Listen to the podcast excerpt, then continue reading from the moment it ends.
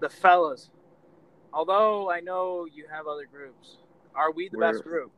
There's no doubt that you guys are the best group. Oh, there we You go. heard it here, folks. You You heard, heard it here. it here.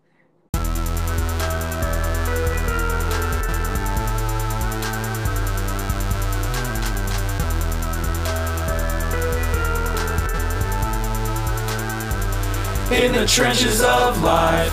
We from the bottom and we headed to the top. We going up and we ain't never gonna stop. We from the bottom and we headed to the top. We going up and we ain't never, never.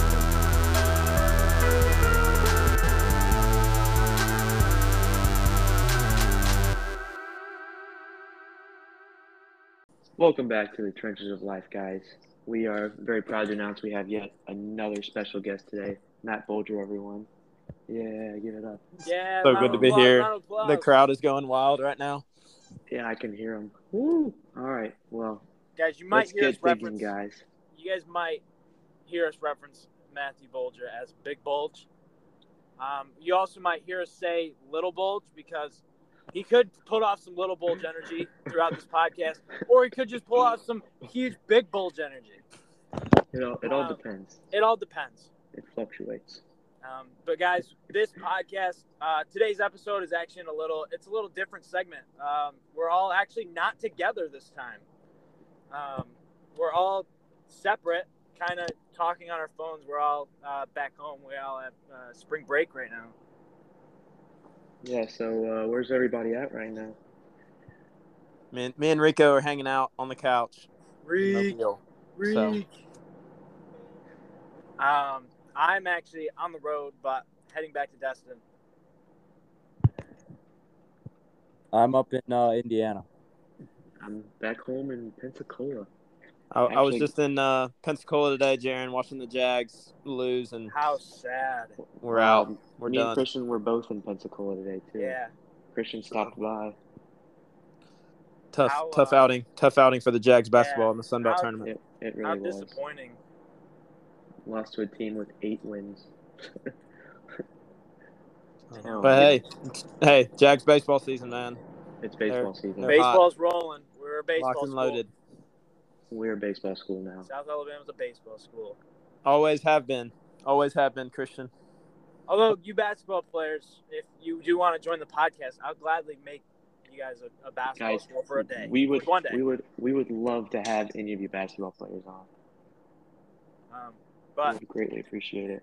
brief little blurb on uh, Big Bulge or Matthew Bolger. Sorry, um, he did in fact play baseball at South Alabama. Tell us a little bit about that, Matt. Yeah, Yeah, hear about it. played from uh, 2014 to 17. Was a part of uh, a couple teams that uh, went to the regionals, won a Sun Belt championship. Um, had a lot of good times, a lot of big bulge energy, a lot of a lot of little bulge energy as well during those years. So, can can Uh, we? Could I get a working definition just of big bulge energy and little bulge energy? I think that would be helpful for me. Well, That's probably well, true. All right. So, big bulge energy. It's like when you do when you do that when you do something that is just so like extraordinary. It's so like above the mark that it's like wow, like like that was like that's big bulge energy. Like something that's so out of the norm. Like you know, like Right. I I don't even know how to describe it. Something really cool, you know, like And yeah. And like of course like little bulge energy is like total opposite. Like we're like, hey, like like Like, hey, hey, are you ready to do this podcast like Wednesday night or something like that? Is that what you're talking yeah, about? Yeah, it's like, hey, like you ready to do this podcast? And then you're like, oh, actually, uh, yeah, I'd love to. And then the day of, you're like, um, you know, no, I don't want to anymore. Or if it's all- Oh, I got to meet with one of my other groups. Yeah, Oh, that's great. yeah. That none of your other groups have a podcast, but you still think it's okay to meet with them. D- do you us. think do you think that I consistently live in big bulge energy zone or little bulge energy zone? Oh, oh, whoa. well, you know, big bulge energy goes hand in hand with pushing P, so That's right. Yeah, and you're always pushing P. you're always pushing P. Um, I'm in the positive. I'm in the plus. Yeah, I'd say you live your life in the big bulge energy. Love that. Little bulge is just the call out. It's like bulge. It's Did like- you really it just, do that? It just pops up every now and then, you know. Yeah. Right. Well, I guess we definitely can't tell the audience about what my nickname was in uh, the college baseball days, can we? Uh, I don't think so. We Okay. are explicit content, but We are we are explicit content, Let's see. so that's but I don't I don't know that we've actually uh, had any explicit content. Yeah, I don't know if we've really like, actually like exercised that whole idea of explicit. It's because our uh, fourth member uh, Connor. Whitley's not here with us tonight. yeah, he's not here. It's that explicit content bar. Um, because we are missing the explicit content member. Um, exactly. but uh, so Bulge, reflecting on your baseball, what was your favorite game of all time? Hmm, it's a good question. Um, I think uh, so. 2017 Sun Belt Championship. Uh, a lot of ups and downs through the games. I think they hit a go-ahead three-run homer in the top of the ninth, so they were up seven-five, and then bottom of the ninth we go back to back homers, tie it up seven seven. I think we win in the tenth on a walk off, and Ooh, we win insane. we win the Sun Belt championship. So that was definitely up there, man. Um, yeah, that's probably that's probably number one. Who was the opponent in that game? Georgia, Georgia Southern at Georgia Mm. Southern. I mean, they packed the place out. It was rowdy. Oh, wow. Yeah. What's their motto? Hashtag GATA. Uh, they were they were going nuts, man. So You guys came in and shut that place down. we did. It was it That's was big that Bulge was, energy. that was that was one of my favorite games for sure. That is that's big bulge energy. The road games, road games, road upsets are by far the best games to ever be a part of. And the fact that you guys do it in the Sun Belt Championship, Or if huge. when Auburn loses, Say it again, What? Sean. or whenever Auburn loses. Right. That was a we got cold Bama blow. fan. That was a, that was a shot to the heart. Get right on him, there, stud. buddy. Get on him, stud. Because you know, funny thing is, who won? Who just won regular season champs for SEC? Oh, right, not Alabama. I uh-huh. forgot. It was in fact Auburn. So oh, keep it Oh, up, Sean. keep it up, Sean. Keep it If up. we, if we could just do about it, avoid if we could just avoid the Auburn Bama talks on this podcast, that'd be great. Yeah, you know, I was completely for that, and then Sean had to just bring that in. Yeah, way to go, Sean. Yeah, we're about to bring the explicit content out now, Sean. God. Yeah, here we go. but Bulge, did you ever, uh, with baseball, you ever thought? I know the, your involvement with baseball now. Do you Yeah. have you thought about like progressing it into coaching? Uh, you know, I I don't think I see myself being a, a coach. I think I uh I mean, I definitely want to coach kids if, you know, we we are able to have kids one day, but I don't I don't think like college baseball um or, or high school baseball I'd, I'd want to do that. I feel like I'm in the sweet spot of what God's God's called me to, just doing college ministry. So I enjoy being able to be around and, you know, mentor guys and help create some culture in the locker rooms and things like that. But uh, out just you know on the field coaching, uh, I do love it. I like it, but I don't think it's something that I would do full time. So Yeah, so you want to discuss with our listeners what you do exactly on campus? yeah, for sure. So um, so I work with a ministry on campus called Campus Outreach. This is my fifth year working with Campus Outreach at South, and uh, I'm the campus director of our team. So we have six full time staff, and really, uh, you know, the heart and kind of vision of Campus Outreach is just building relationships with college students on the campus, um, and coming alongside them in college, and uh, you know, sharing sharing Christ, sharing the gospel, and then uh, discipling people and helping them grow in their relationship with God, and then uh, you know, using that time in college to grow them up in Christ-like leadership, and then you know, you only get a couple couple years in college with people, you know, four to six. COVID now creates like seven to eight years for people, um, but uh, I don't know, man. Just being able to make an impact in their life in college, and then see them go out into the world and uh, you know, make disciples to live on mission with Christ. And so that's kind of our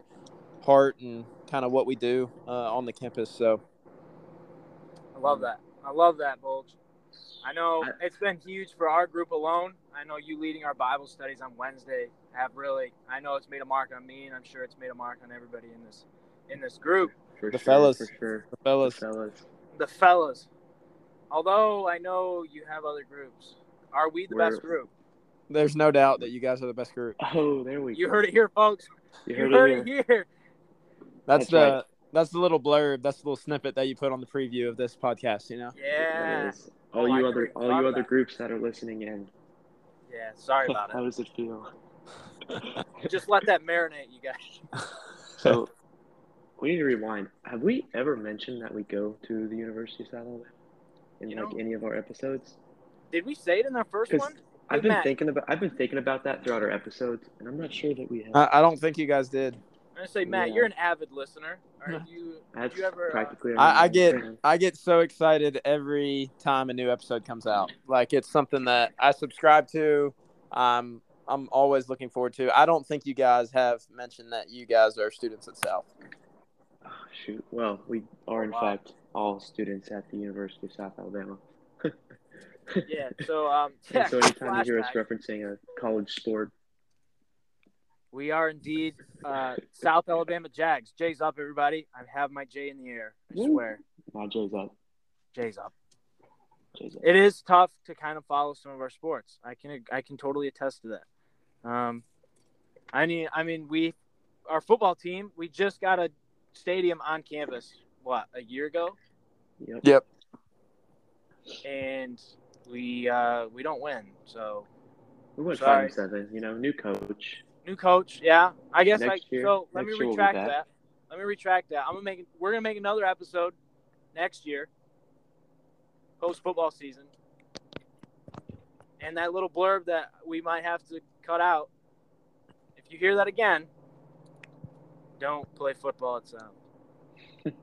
Well, we, in our uh, episode next year, we'll have Kane Wommack as our Yeah. special guest head coach of the Jaguars. Yeah, guys. Actually, we're gonna be. You guys, our fans, are so crucial to our process, and I need you guys, all our listeners, to email Kane Wommack to get him on our show because that could put us on the map. Christian, you tried emailing him. You know he doesn't respond. Ah, yeah. Actually, guys, really hard to reach him. I emailed him for like two months straight. Not a single word. It's okay though because we're very backed up in special guests. You know, we have a long Um, That's list. true. Yeah, We, we, are like building like, this we, list. we probably won't be able to get him on until 2023 ish. Um, Yeah. we'll have to see. It's kind of yeah, it's kind of a lot. There's a lot of there's a waiting list on this, guys. Just Yeah. for all the people out there, there. is. You didn't know. So all our special guests in the past and the one we have now, we uh, very special. Yeah, so like this moment here, we're cherishing this podcast because we've tried so hard to get Big Bulge, Matthew Bolger, on this podcast. He's just a hot commodity. I mean, everybody wants a piece of him. And we're just so fortunate to have him here today or tonight. And uh, so, so Bulge, I do thank you for Yeah. spending your time with us today. Glad glad to do it, guys. Thanks for uh thanks for pursuing me and finally making this work out, you know. Yes, yes. Dude, pleasure's all mine. So I think we're about to we got we got Sean hopping off here in a couple in, in about a minute, right? So Sean, we need that Buffalo fact. Sean, give Uh, us that Buffalo fact. Loud and clear. Yes. In in 1893, the United States Army got the population. Uh oh. Hey, um, some technical difficulties here. we're losing Earth to Sean. we got about half of what you said. In 1893, the U.S. Army. Uh, can you hear I me? just go ahead and kick him off, you know. Yeah, I know, that's what I'm saying. Yeah. Sean's having some technical difficulty, guys. Hello? In the cornfields. Can you hear me? Yes. Uh, what, are you, do- what are you doing in the cornfield? We can't, man. Fields. Uh, only 400 bison remained. Only 400. So I'm getting that only 400 can- bison remained in 1893. We'll just put all this together here. Oh. 400 bison remained in 1893, and the U.S. Army did something about that. Great job, U.S. Army. Great No. job, U.S. Army. Great no. Buffalo fact with you, Sean. No, because Army killed all of them but 400. okay, just kidding. Bad army. Come on, news, guys. Army. Oh, We uh, Bad. Have you guys ever? we did uh, not use the bison? clues right. oh, it's amazing. Yes, I actually have a bison. Had a bison burger before. Really? It's the It best pretty cut. good.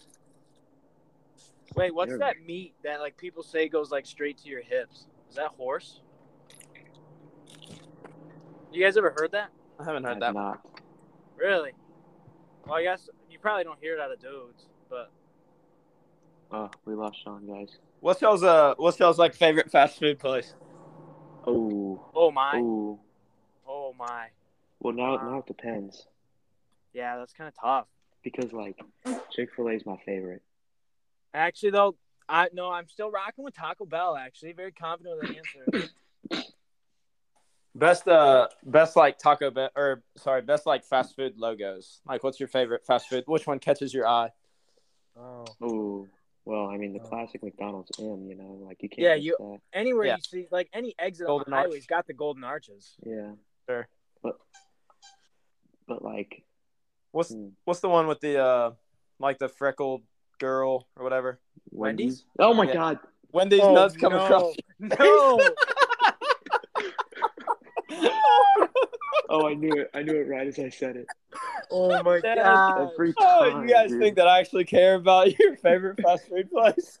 I, Wait, ah, that whole thing was a setup. Oh my god! I knew right as I said it. It's too easy. knew right as. I said It's too easy. I knew right as I said Wendy's. Oh my gosh! All right, so guys, real quick snippet. Uh, Bulge is obsessed with these nuts jokes, And he's really good at them. I'm and sorry, he's but so good at them. Like, you guys all just witnessed him bait us into that so that hard. entire that entire line of questioning was all for that one purpose. Oh man. Yeah, I could Oh. I could care less what fast food you guys like. That is just hilarious. I totally walked into that and I didn't even realize it. That's typical because you don't usually get Christian. Yeah, I don't think you've ever I I got two out of the three right there. I think I heard two. I You think I got heard all two of us. You got all of us. You got Yeah. all of us. That's just so bad. I'm, I'm actually just so, so ashamed. just so of good at it, guys. Don't worry. It's yeah. As I'm literally driving by Wendy's right now. That's, Oh my god. That just feels rips. good. To, feels feels good to get you guys in your own territory on your own podcast. You know. That yeah, Yeah. Wow. yeah. I feel like I feel like you guys might never hear from Matt on this podcast again. We just got attacked. Yeah. Yeah. This will be my last invite to the. totally kidding. Totally kidding. Yeah. That's we uh, we we did have to lose Sean though. He's in a cornfield somewhere and didn't Yeah. have any service. He's That's what's just doing. Sean things with Sean. doing Sean things with Sean. Who knows what that man's up to?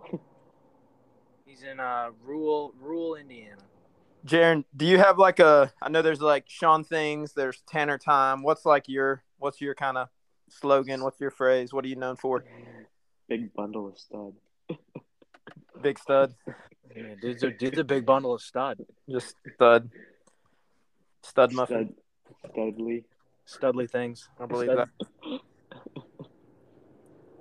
Yeah, I don't Yeah. know. We don't really have one with, cause like now we we kind of just figured out Connor's. It's explicit content with Connor, Yeah, that's a good one. Explicit content. but nothing with stud. It's, I wonder why. It's big bundle. Jaron's just. He's just steady. He's just solid all the way around. He is, Nice. guys. Guys, you meet Jaron in person, cause like when we have our when we have our uh like our meet and greets, when you guys come like meet us at like the mall, Like autograph signing, you know, stuff. like autographs. Yeah, when you come meet him, like his emotion will stay constant. It shall not fluctuate. It's so crazy. I love it. Isn't it? Just consistent. Consistency's key. Same guy day in and day out. Yeah, it's hard. It's hard to. Uh, there's only one man who can make me angry. Who's that? Come Yeah, who might that be? Uh, his name's Hunter Fairchild. oh, that is hilarious. and he's oh, well that's so it. funny. Oh, that's so funny. Oh, poor Hunter. So funny, so funny. That's so funny. Good, bro. You hey, guys, now I get to go ahead. I was just saying, now I get to get back at him for everything. I know. Yeah, he's your he's your he's your pledge. That's right. Yeah, forget about that. He's currently pledging for KA.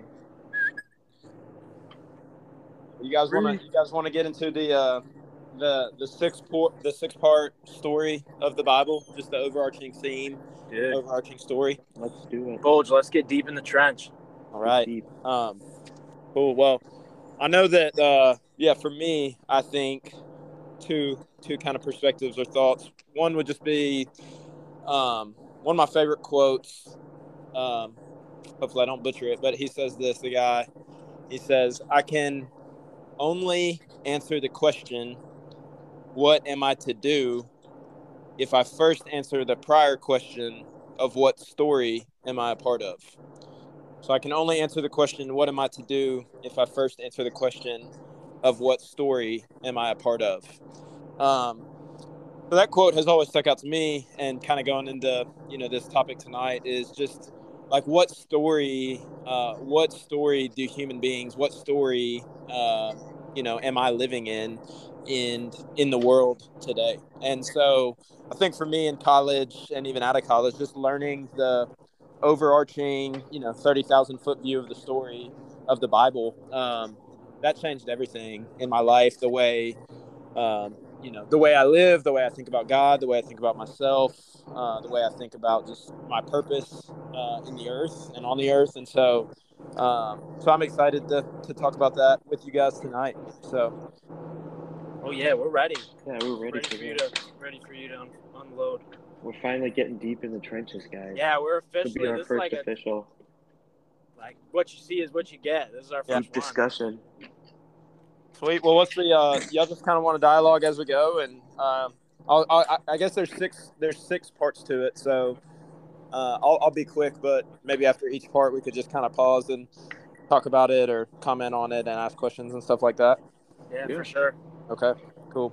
Um, all right. Well, so I think about the just the story of the Bible um, as one grand story, as one big story. So I think for me, growing up, you know, you hear the different Bible stories. You hear the David and the Goliath. Goliath. You hear the Daniel and the lion's den, and really, it just feels like all these things are fragmented and put together.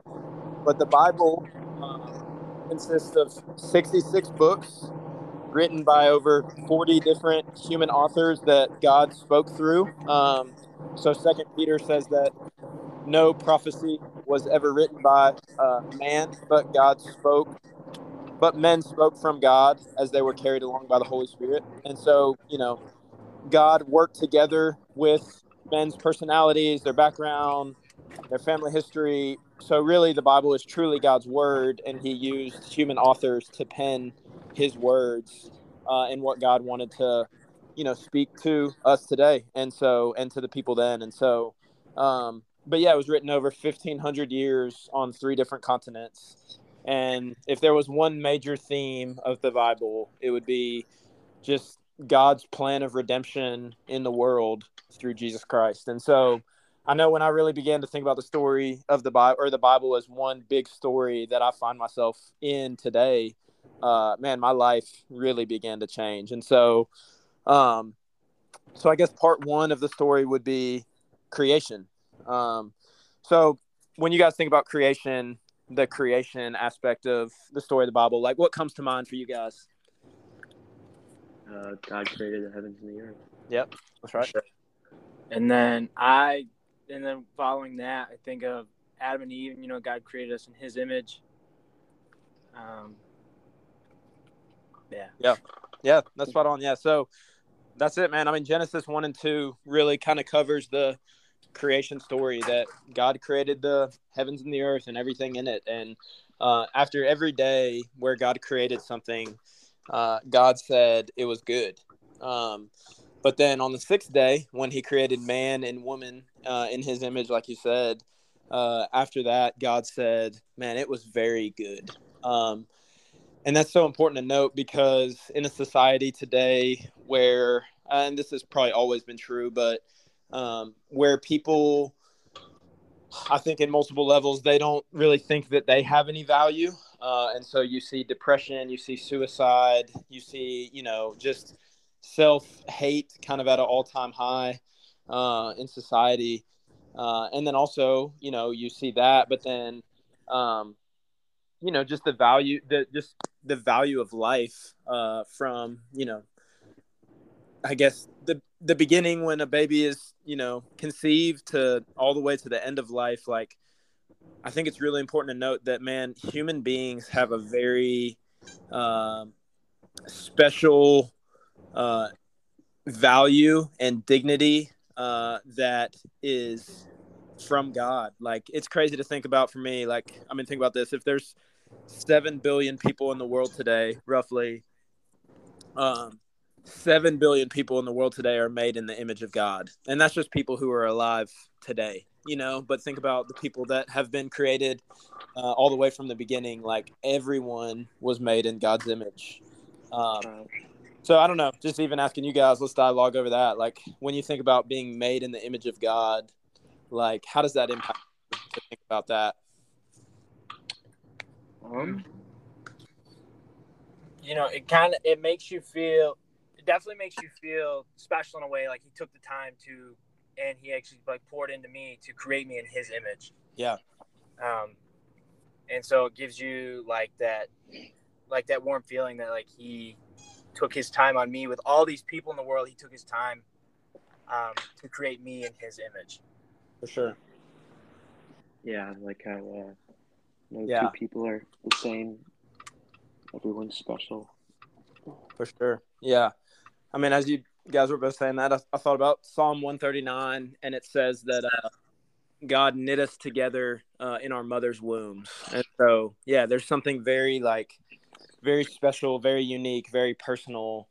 Um, you know, the scriptures say that even before a word, even before a word is on our tongue, God knows it all together. So it's just amazing to think, like, man, the same God who created, you know, the sun, the moon, the stars, the plants and everything in in the world like that same god created me and he knows me. Um and so yeah we have to start with creation. Like creation is awesome. Like god's creation is awesome and it's good. And um god created a perfect world. Uh and that kind of takes us to the next part of the story where uh, i would call this sorry we got we got rico going full blast in the background. So um, but the second part of the story would be the fall. And so this is just talking about how sin entered the world. Um, so you know not to go too deep in it but you know god gives a commandment to adam and eve and you know he says be fruitful multiply fill the earth have dominion over the fish of the seas. He's basically saying like hey you know just partner with me in the world. Like go fill the world with image bearers. Like that's god's heart all the way from the beginning is to fill the world with image bearers of him people who look like him people who resemble him and glorify him. And um, so he gives them a command like go do this. Um, and he says hey just do not eat of this tree of the knowledge of good and evil right? And so he kind of just gives them kind of some specific direction and says hey you can pretty much do whatever you want uh, in light of these two commands just live under my authority and go have dominion over the world you know like go have dominion over the fish of the sea. Uh, but they uh, in their pride and unbelief of that god was good they choose uh, they choose to kind of live as their own gods. They choose their own path. Um, you know they basically say god we don't believe that really what you're that you're saying is good. We think you're holding out on us and so we're going to do our own thing. And so that's when we see sin enter the world for the first time um, and they feel adam and eve feel shame. They hide from god. Uh, and you know god comes after them. He pursues them. Uh, but because god is a holy perfect god god cannot allow sin into his presence. I, i've given this analogy and maybe i've you know shared it with you guys before but it would be like you know if there was a bucket of white paint that represented god's holiness his perfection his righteousness uh, and then a bucket of red paint which represented our sin our imperfection um, our shortcomings if you drop one bucket or if you even drop one dab of red paint into the white the white becomes tainted with a different color, right? It it's not purely white anymore. And so God in his holiness, he he cannot let sin into his presence. And so he kicks Adam and Eve out of the garden um, and he's gracious to even spare their life. Like he could have you know punished them and killed them right on the scene but he he says even he promises in the beginning in Genesis 3:15 that he would basically provide an offspring uh, from from the from the woman that would crush the serpent's head and and you know not to go too deep into that but even from the beginning even in their sin God pursues them and he promises he promises them that a savior will come uh, that will come and redeem the world. But that's why today like just if you want to make sense of why things are the way they are in the world so whether it's political strife whether it's war between countries whether it's murder racism envy greed jealousy you know tragic storms that happen accidents like cancer everything really can be explained uh, you know not to be overly simplistic but it's because of sin uh, sin has infected and impacted the whole world. It's it's it's sin has separated uh, us from a relationship with God, so that when all people are born, they're born into sin. They're born separated from God. Uh, but sin has also impacted all of creation. Uh, Romans eight talks about how all of creation has been groaning together uh, in the pains of childbirth until now. Like even creation is like w- wanting and waiting for the day when there won't be any more hurricanes, when there won't be any more tragedy, tra- tragic storms or earthquakes or tragic, you know, things that happen. Like creation wants things to, even creation wants things to be in the proper order, and I think creation knows that it's not in the proper order, and also ultimately, I think that we would all recognize and say, like, man, things in the world don't seem right. Like things don't it it doesn't seem like it should be like this, and yet it is. And I think you know, like I shared before, uh, I really believe that's because sin has infected uh, all of us uh, in our hearts, but it's also impacted the whole entire world. So um, I was kind of rambling there for a second, but maybe just pause and I don't know what questions you guys have or like what do y'all think about all that. Hmm it's really just i mean for me it's really like a wow i mean just to understand that like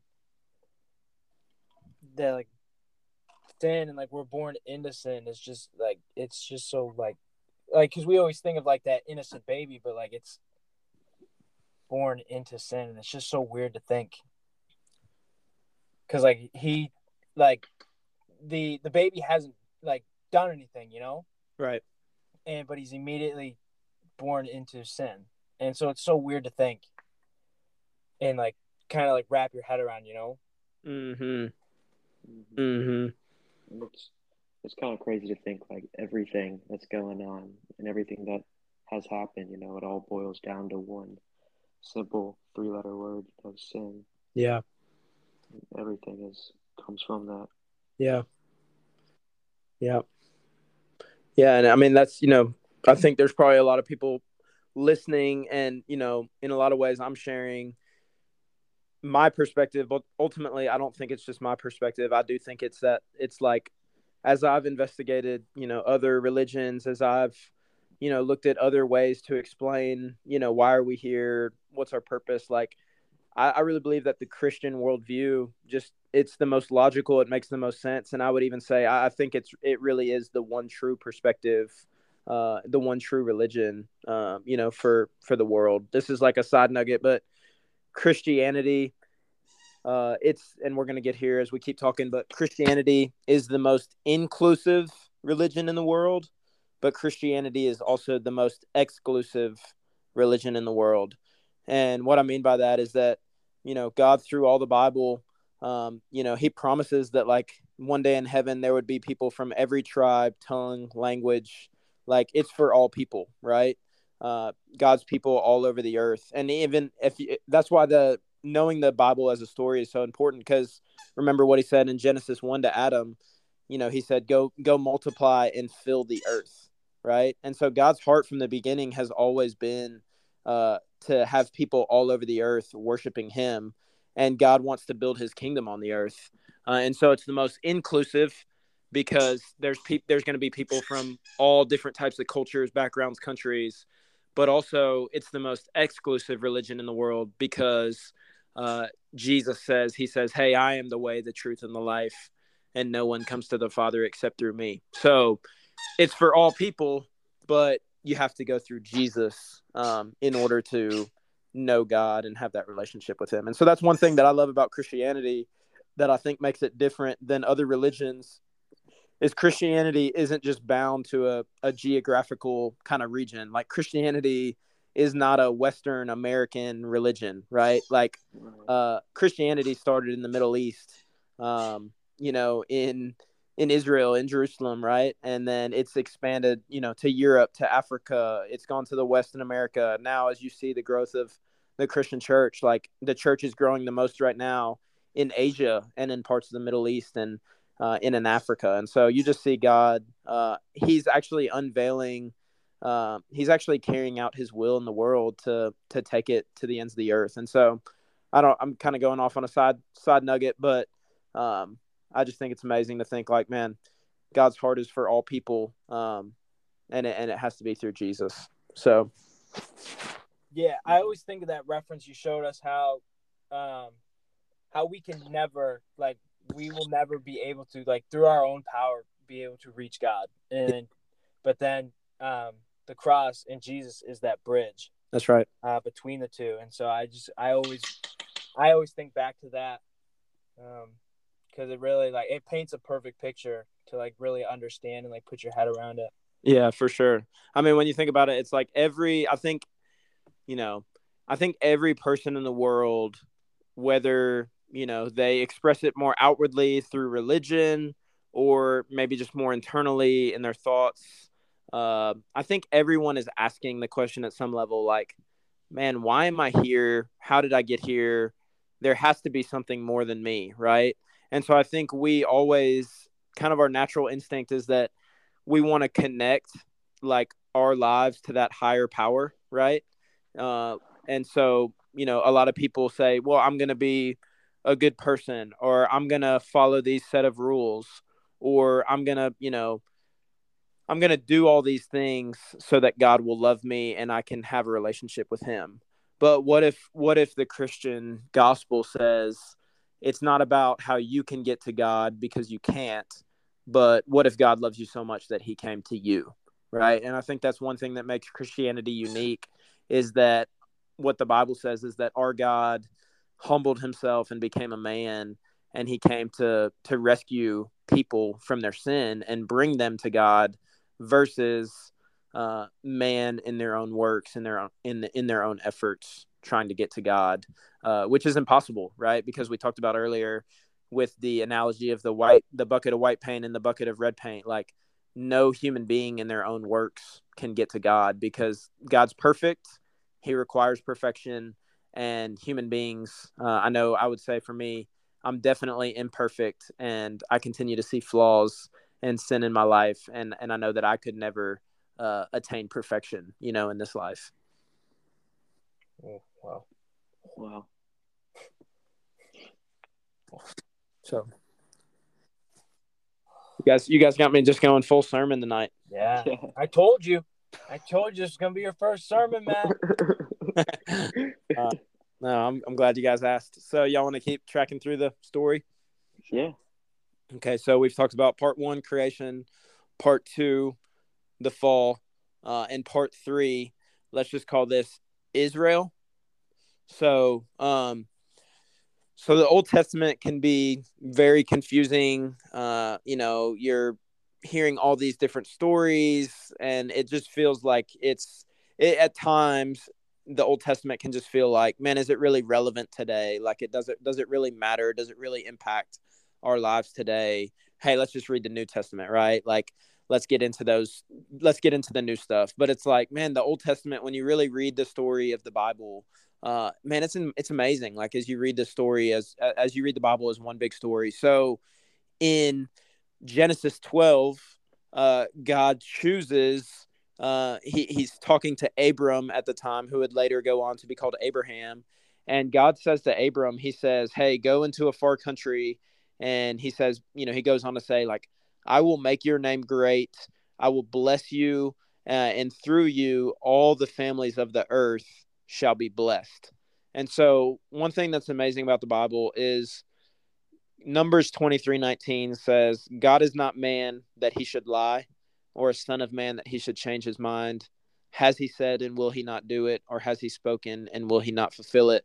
So when God says, like, I will do this, like that's a promise. Like God is not like us. He's not going to change his mind. Like when God makes an oath, when God makes a promise, God is good for that promise. He's going to he's going to do that.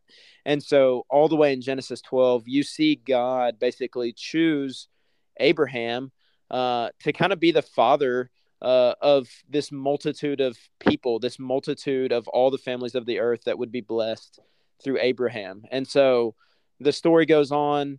You know, God chooses different people throughout all the throughout all the Old Testament to kind of be different prophets, to be you know different kind of voices for God, different people to guide uh, the people of God throughout all the Old Testament. Uh, and really, the kind of chosen group that he chose was Israel, right? Like he chose uh, Israel was his cho- kind of chosen people uh, that he would uh, bring redemption through uh, for the whole world and for the whole earth. And so you see God, you know, man, I mean, he does so much in the Old Testament through people, through through this nation of Israel. But the reason why he chose Israel, and really, if you want to, if you want to make sense of the Old Testament, you have to read the Old Testament in light of Jesus Christ, in light of the the promised Messiah, in light of the the one who would be the better Israel, the one who would be the better Abraham, the one who would be the better Moses, the you know, the better Adam, the better David. Like the best way to explain the Old Testament is that the Old Testament looks forward to the cross and looks forward to Jesus. Whereas today, like in the 21st century, we look back at the cross, we look back at Jesus, we look back at what he's done. In the Old Testament, the people then, they were really looking forward to Jesus coming, right? And they didn't know, they just knew like they trusted God, they believed in God, uh, but they didn't know when, they didn't know how, they didn't know what, they didn't know how God would bring this Messiah to the earth, but God promised them that he would. And so these people trusted in that. And so when you read the Old Testament, uh, you really have to view it in light of like God's promise that He would bring this Messiah, uh, you know, to to the earth to save uh, to save His people once and for all. So, um, th- any questions about that or? Yeah, I no, that makes a lot of sense. Yeah, I'd never thought of it that way. So like you that like you have to like to understand it, you have to know of the New Testament. Is that what you're saying? like I, understanding? I, I think it definitely helps, right? Like when you think about the people then, like they didn't have they didn't have the Bible like then in the way that we think about the Bible today. Like we have that, you know, 66 books and you know, and there's so many different versions of that that you can get, right? But like all these people really had was God's promise through prophets, through people like so they were trusting in that. But yeah, I think it definitely helps us today as we as we are maybe more familiar with the um, you know with the uh, New Testament. Um, it helps us to know the Old Testament, and I think I think that there's over 300 prophecies about Jesus in the Old Testament that Jesus fulfilled or he is fulfilling. So think about that like 300 promises in the Old Testament about this Messiah and Jesus has fulfilled those or uh, through through the church is fulfilling those today. Like how how cool is that to think about, right? Like anytime there's that much of a theme, that much of a repetition with anything, you know, not just with the Bible, but with anything, you kind of have to kind of raise an eyebrow and be like, man, like, okay, that's important, right? Like God's saying that over 300 times. So, yeah. Um, so the Old Testament can be confusing. Um, but I think reading reading the Old Testament as kind of one big story helps us have a better framework of why why did that happen? Why did that not happen? Who are these people? I think we just typically today we just kind of read like different nuggets and different tidbits of the Bible, but the Bible was meant to be read as one big story, just like any other book. hmm So yeah. Well, I, I mean, I'd never heard, like, I never thought about that before. Like, the people in the Old Testament, their faith was so much different because, like, they didn't have Jesus that's right. and, like, they didn't have, like, a Bible to read. So they were, like, I don't know, they were kind of more like just listening to uh, the prophets, like, something will come in the future. Uh huh. Whereas we're like, oh, that's in the past. I. That's right. Kind of crazy to think about that. It is, man. It really is. So, yeah, I mean, I think that I might be wrong on this. I, I was talking about this the other day with someone. I think that Genesis, people would say Genesis was written around uh, A or BC, so before Christ, uh, like 1400, right?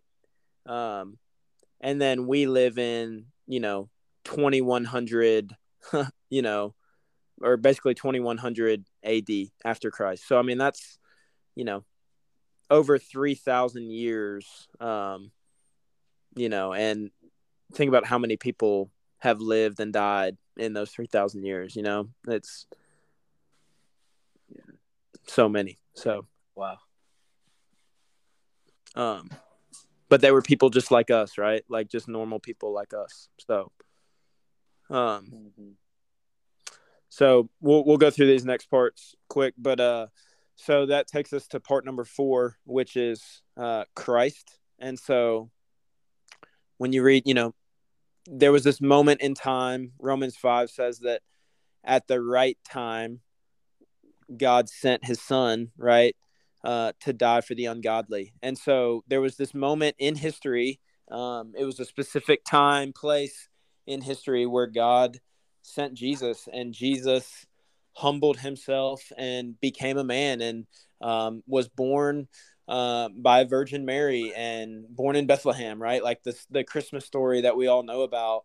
But you know, when you really view it in light of the Bible, like man, this is this this the over these 300 prophecies that you know that God talked about and promised in Jesus. Like there was this moment in history where God literally uh, became a man and uh, came to the earth. And so Jesus, you know, you read the Gospels, Matthew, Mark, Luke, and John. Um, you know, you see Jesus's life, you see his death, you see the resurrection. Uh, Jesus lived 33 years on the earth. Uh, he really didn't really uh, he really didn't start his full time ministry until uh, year 30. Like Jesus was a carpenter. Like he lived, uh, he had parents. Like he had brothers and sisters. Like he lived a pretty normal life, right? Um, but Jesus wasn't merely a mere um, he wasn't merely just a man. He was a hundred percent man, and he was a hundred percent God. And um, Jesus, you know, First Peter talks about how Jesus committed no sin. Like Jesus was perfect. And the reason why the virgin birth matters is because uh, when we're born from our parents, like that sin, that generational sin is passed down to us. But Jesus was conceived by the Holy Spirit. Like Jesus was born of a virgin. And so Jesus was pure. He had a pure heart.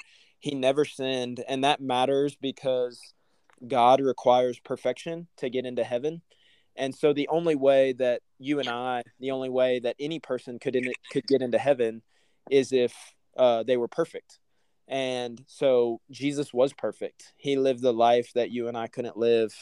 And then Jesus went to the cross. He died for our sins. This is something we're all familiar with, but he didn't just merely, um, you know, die for our sins. He he he absorbed the punishment for our sins. He absorbed the wrath of God uh, for our sins. Like God poured out His anger, His His punishment, His condemnation on Jesus uh, for my sins, all the sins that I've committed, past, present, and future, and for every single one of God's people that would come to Him in faith.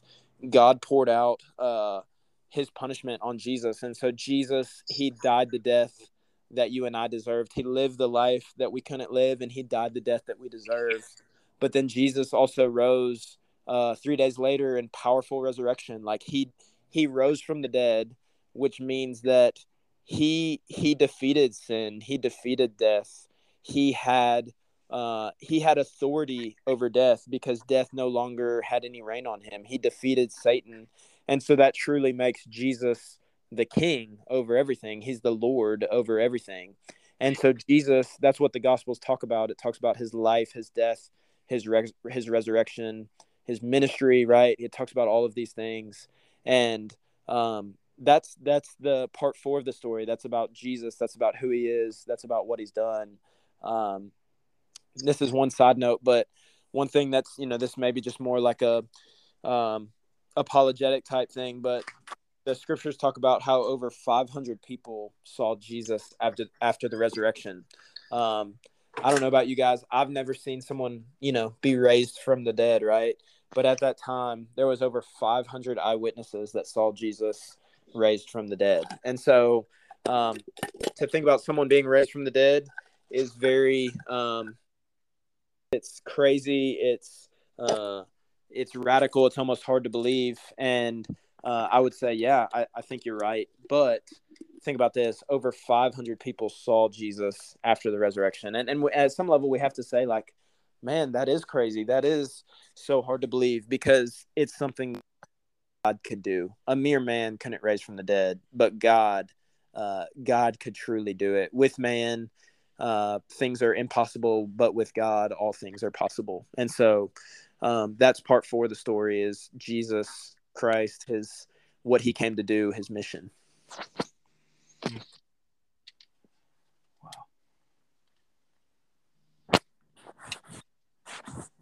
Matt, you Matt, you are unloading right now. Powerful. That's powerful stuff.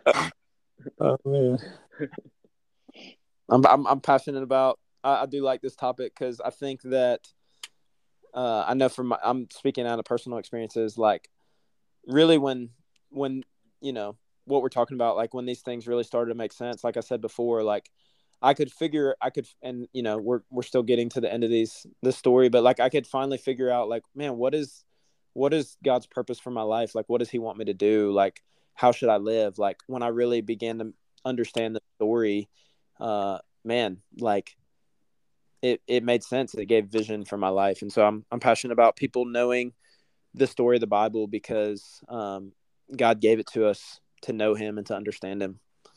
So, um, Oh yeah, I mean it's so powerful. I mean, I like we've we've had our Bible studies and like we've discussed a lot of it, and like even here, hearing it again, I'm just like I'm sitting back in awe, like just like like getting to hear it and understand it. It's just it's crazy. yeah, Mhm. Yeah, it's like we need to hear this every day. You know, like I know. Exactly. So Which now everyone can do. Now, Now it's everyone can. available on Spotify. Podcast on repeat. little plug. Every, little every plug. morning. Um, all right, so part part five of six, we're almost there. Um, so I, I call part five of six the church age. So let me ask you guys this. Maybe I just gave it away, but what phase we've talked about? You know, creation, fall, uh, Israel, Christ, now the church. Like, what phase of the story do you think we live in today? Ooh.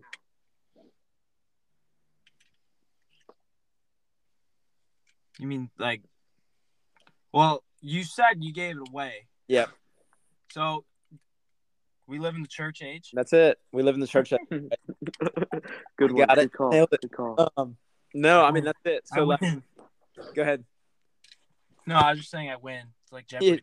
I you win just you win at life um so yeah we're in the church age and what that means is when you when you look at the book of acts and so you see this at really the end of the gospels but you know man I- i'd say this like throughout the whole time jesus was on earth his disciples the people that followed him they really didn't understand why he was there what he came to do. They were just like man this guy is healing people. He's he's like we want to follow him. He's he's a good teacher. Like he's there's something about him that draws us to follow him. Uh, we really believe he is god but they didn't know what he came to do. Uh, and so even after the resurrection this this gives encouragement for us all but even after the resurrection uh, when jesus appeared to his disciples it said and the 12 came to him but some doubted. And so, you know, think about that. Like we we have doubts in our faith. We struggle at times to believe. And it's like these disciples were literally looking at the resurrected Jesus and even some of them doubted, right? And so just to just to put that into human perspective, like a lot of times we think the the early disciples and the apostles and the church was like, you know, these superheroes of the faith and God used them supernaturally, but these were just ordinary people who struggled just like you and I. Um, and so I think that should give encouragement to us. But God chose to, you know, the Great Commission, like go and make disciples of all nations, right? Acts 1 8, he says, you know, he's talking to his disciples and he says, wait, like, wait until the promise of the Father. And he says, you will receive power when the Holy Spirit has come upon you, and you will be my witnesses in Jerusalem and Judea and Samaria and all the way to the ends of the earth. And so when God told that, when Jesus told that to the disciples, like they went to go wait. They did what Jesus told them to do. Like they went, they were in Jerusalem, they were waiting. And Acts 2 talks about the coming of Pentecost, right? That's where God sends his Holy Spirit uh, to indwell the believers. Um, and so when, you know, Jesus leaves, right? He ascends back to the Father. Uh, but then he says, like, I'm gonna send you. It's he says he says to the disciples, like, it's better that I leave. Like, if I don't leave, then I cannot send my helper. And so Jesus leaves, but he sends his Holy Spirit. And so, you know, as you read the book of Acts, you begin to see the early church form, right? And so Acts one through eight really talks about uh, the ministry that's happening in uh, Jerusalem, just like Jesus said. He says, You will be my witnesses in Jerusalem. Uh, and then Acts 9 through 11 really talks about the ministry in Judea and Samaria. And then the rest of the book of Acts talks about uh, the ministry all the way to the ends of the earth, just like Jesus promised. And then all the letters in the New Testament, uh, these are different letters that uh, different church leaders and and you know the majority were written by Paul that he he's writing to churches that were planted, uh, you know, in that time. Uh, and really, the purpose of the church it's it's to go and make disciples of all nations. It's to spread God's glory over all the earth. And this is where the story of the Bible is so amazing, because it God's heart has always been the same from the beginning. It's to spread His glory. It's to spread His people all over the earth. And so, where we are today in the 21st century is we're in the church age, and there's still people all over the world who have never heard the gospel. Um, there's still people today in Mobile uh, that need to hear the gospel.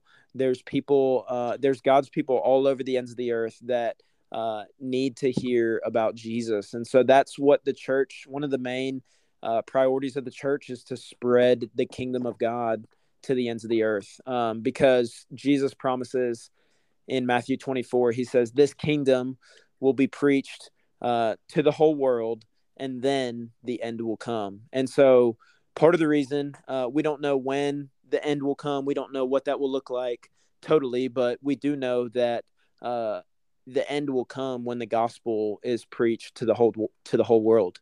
And so that's why the church sends missionaries. That's why uh, you know that's why we want to minister to where we are where God has us today. That's why we want to um, be a part of a church, is because we want to be a part of a community uh, of believers that are encouraged, strengthened together, grow in their faith, but then go out and have impact in the world. And so we live in the church age today. Um, and so that's the phase of the story that we're in today. So, any questions on that, or does that make sense? What are y'all comments? Yeah, I mean, I just know that I just like I think of the that one that one phrase we always say the know grow and go. Yeah.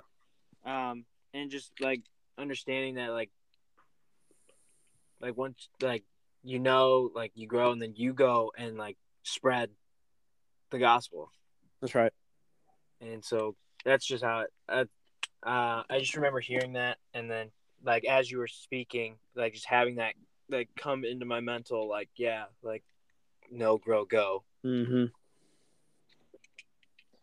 yeah, great. And so, what we've been in the church age pretty much since Jesus died, right? Yeah, that's right. Yeah, since he since he uh since he ascended and went back to heaven, yeah, it's like that's the church has slowly, you know, the church has grown really rapidly at times. Like when you look at like when you look at Acts two, you know, Peter preaches a sermon and basically like three thousand people come to Christ that day.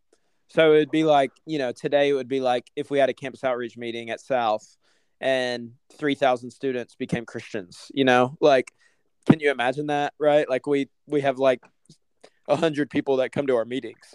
So, Yeah. you know, like think about that. Like, and so at times the church has grown rapidly and at times the church has kind of grown slowly, but nonetheless, like that's right, Jaren, like the church has been growing since since Jesus ascended and went back to the Father, and it's been it's grown through through the church. God has used the church to grow His kingdom.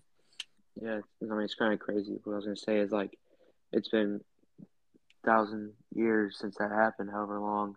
Yeah. And yet, like, there's still people out there who don't even know it happened. Mm. It's kind of crazy to me.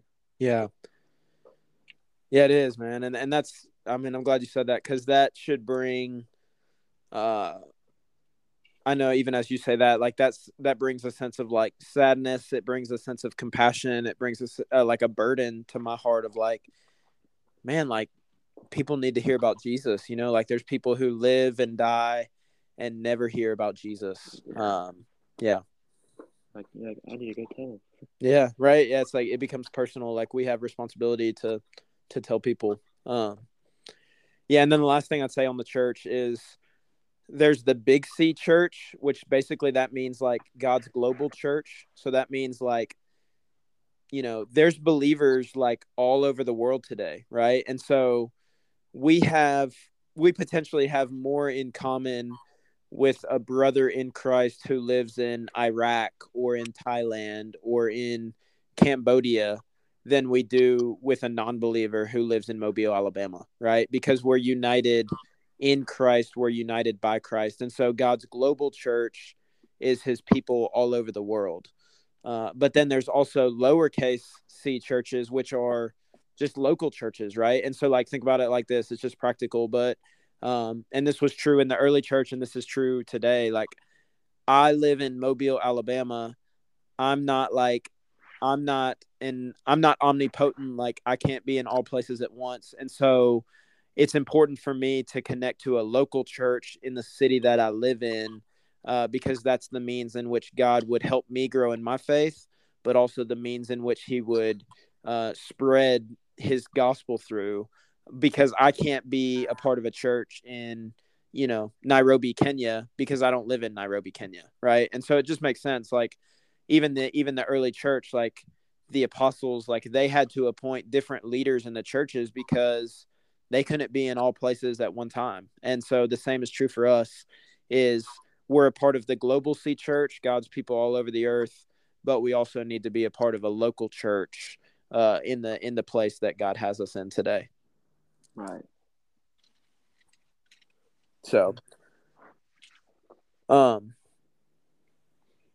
so I guess the point on that is, you know, you're a part of something so bigger than you could ever imagine, right? Like God's people all over the earth. And the best way to plug into that is through a local church and what God has you in, you know, or in the place that God has you in. So, um, so that kind of brings us to, to point six, um, or to part six of the story. And this is where we'll finish. Um, but I would just call this part like consummation, um, uh, or restoration. This is this is the end of the story. This is uh, this is how the story ends. And so, you know, the best place to look. There's a lot of different scriptures, but Revelation um, really talks about kind of the end of the story specifically, and um, you know, God, His heart was to build His kingdom on the earth all the way from the beginning. So a lot of times people think that heaven is just this place in the clouds where you go float on a cloud and you play a harp and you hang out with the angels, right? But man, no, like God God actually says in the Bible that he's going to build a new heaven and a new earth and that's going to be on the earth, right? And so God is going to restore uh, all of his people to himself. So all the people that know Jesus have trusted in Christ are his people. God will bring into an eternal kingdom with him, right? And we will it talks about like we will dwell with God, we will see his face. Uh and and it's so cool when you read the Bible. Uh it, you know, we talked about all the way in Genesis 1 and 2 and 3 the tree of life, right? Like don't eat of the tree of life. At the end of the story in Revelation, it talks about like the tree of life will be in the new heavens and the in the new earth, right? Like there's a physical tree of life that will be in the new heavens and the new earth, just like there was in the beginning.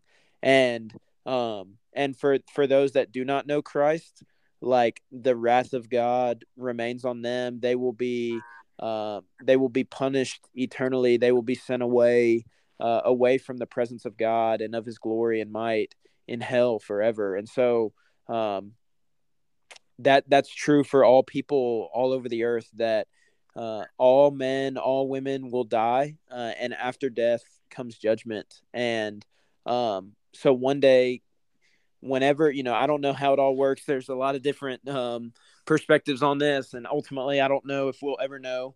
But there will be a day when Jesus comes back. Um, just you know, he talks about just as I ascended on the clouds, so will I come back in the same way. And so there will be a day where Jesus comes back to judge the living and the dead, all people that have ever lived.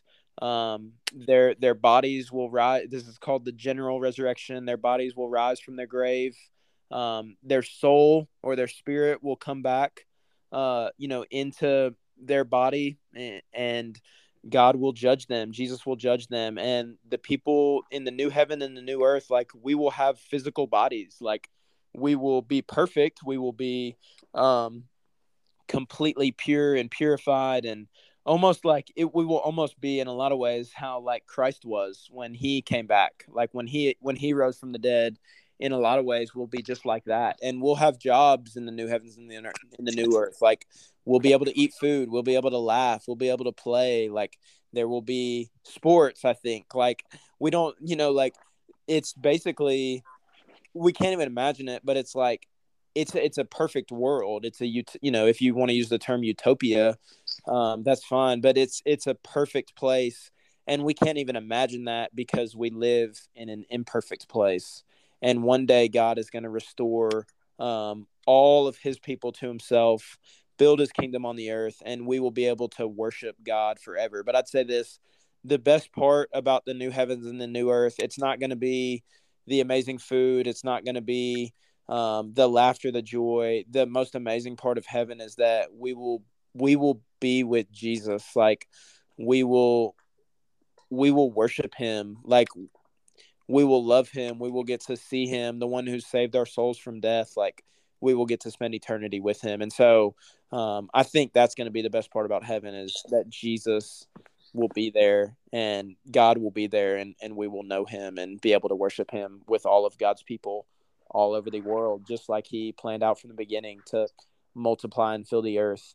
God's plan, uh, Jesus was God's plan A, and uh, God has brought redemption and is, you know, He's brought redemption, He is bringing redemption, and He will bring redemption to the whole world, to all of His people through Jesus Christ. So, that's the six part story of the Bible. And so go back to the quote from the beginning, but um, you know, I guess I'd say it like this: now that you know what story you are a part of, um, you can now answer the question, "What are you to do?" And I think you said it best, Christian. It's what you are to do is to know God, uh, to grow in your relationship with God, and to go and make disciples of all the nations. So, yeah, and like reflecting on that, uh, the uh part six, you know, hearing about like hearing that eternal worship and you like it like like that phase where you get to live in eternal worship, it's like it's so inviting, it's so warm, it's something you want to be a part of, and you hear yeah. the people, you hear about the people who haven't heard the gospel and how they will live in eternity, um, facing God's wrath, and it's like it like lights a fire in you to where like you want to spread the gospel, you want to bring people along to experience that eternal worship. Absolutely. Absolutely. Well said. Yeah, for me, part six had me thinking about Yelf. Yeah. yeah. It was almost like you about like Yeah, you were talking about like utopia, and so it almost you know gets to a point where like you don't need to worry about you know life and the past and the future because like you know you can take comfort in the fact that like once you move on from this life you're into an even better one Yeah, that's right. so it's like it's not like i'm not like saying like go skydive without a parachute but like, Right. you know you don't have to live life worrying about death That's right. Yeah. And I mean, that's well said because even Paul, the Apostle Paul, like he talks about that and he's like, you know, he's like, man, it would be better, like, it would be better to depart and be present with the Lord. Like, I know that if I leave this body, then I'll be present with the Lord. But he's like, but for now, I'm still in this body, and that that would mean fruitful labor for me. Like, God's called me to do his work here, but one day there will be a day where I won't have to struggle with sin anymore anymore. There will be a day where there's no more trials there's no more suffering there's no more um, hardships. Like there will be a day where i will be with jesus and man that will be a glorious day and something to look forward to. I think one reason we're not as excited about heaven as we should be is because we don't i'm just i'm saying we generally as a church like we don't have a good understanding of what heaven is going to be like. Like who really wants to who really wants to just go play a harp in the clouds you know? Like but when you really think about heaven being a place where you can interact and be with people and worship god together and have fun and laugh and, and interact with people from all over the world like man that's something i want to be a part of and that's something that i want to bring others into as well you know yeah. For sure. and uh, to throw it back yalf means you actually live forever. And we we we, we replaced yolo with yalf yeah. Wow. That's where the that's where the trenches podcast idea started right? Right. I think it is. That that retreat, that It- yalf retreat was. i think that's when we did start the idea. Sparked a fire to get in the trenches. We did, Mhm. Now we're down in the trenches and now we are in the trenches of life. So, well guys i appreciate y'all having me on Yeah. Yes. Matt. Thank you. blast. This was great. i loved it well This is yeah, really cool to have. Really cool to hear again, and really cool to for whoever who hasn't heard anything like that. That we hope that our podcast was the first time. yeah for real But uh, Stud, do you have a you have a you have a scripture? you Or know? I, I figured uh we uh Yeah, you we know, kinda have like five or six we have like five or six scriptures you. intertwined in this episode so i didn't really pick one out you know but I totally get that. um, That's right. I if can. you Uh, have if you have a can send us motivation thing you go right ahead I can send us off. But so before I do, we do thank you, Matt. We thank you for your time. Yeah it's good to Um, be here guys and i'm once again i'm glad that i could uh bring my favorite joke to the, to the trenches love it. that was too easy Oh, yeah. that's too easy That So- was good. But um, so as we send you guys off, I want you all to know there comes a day when you realize that turning the page is the best feeling in the world because you realize there's so much more to the book than the page you were stuck on. You're afraid of what the future holds, but try your best to turn your fear into curiosity. Believe the best is possible instead of fearing the worst. Just remember, God is in control and he will take care of your life. Have faith that great things are coming. You guys go out there, go grab life by the balls, and we'll see mm-hmm. you guys next episode. Thank you guys so Oh, much for guys. tuning in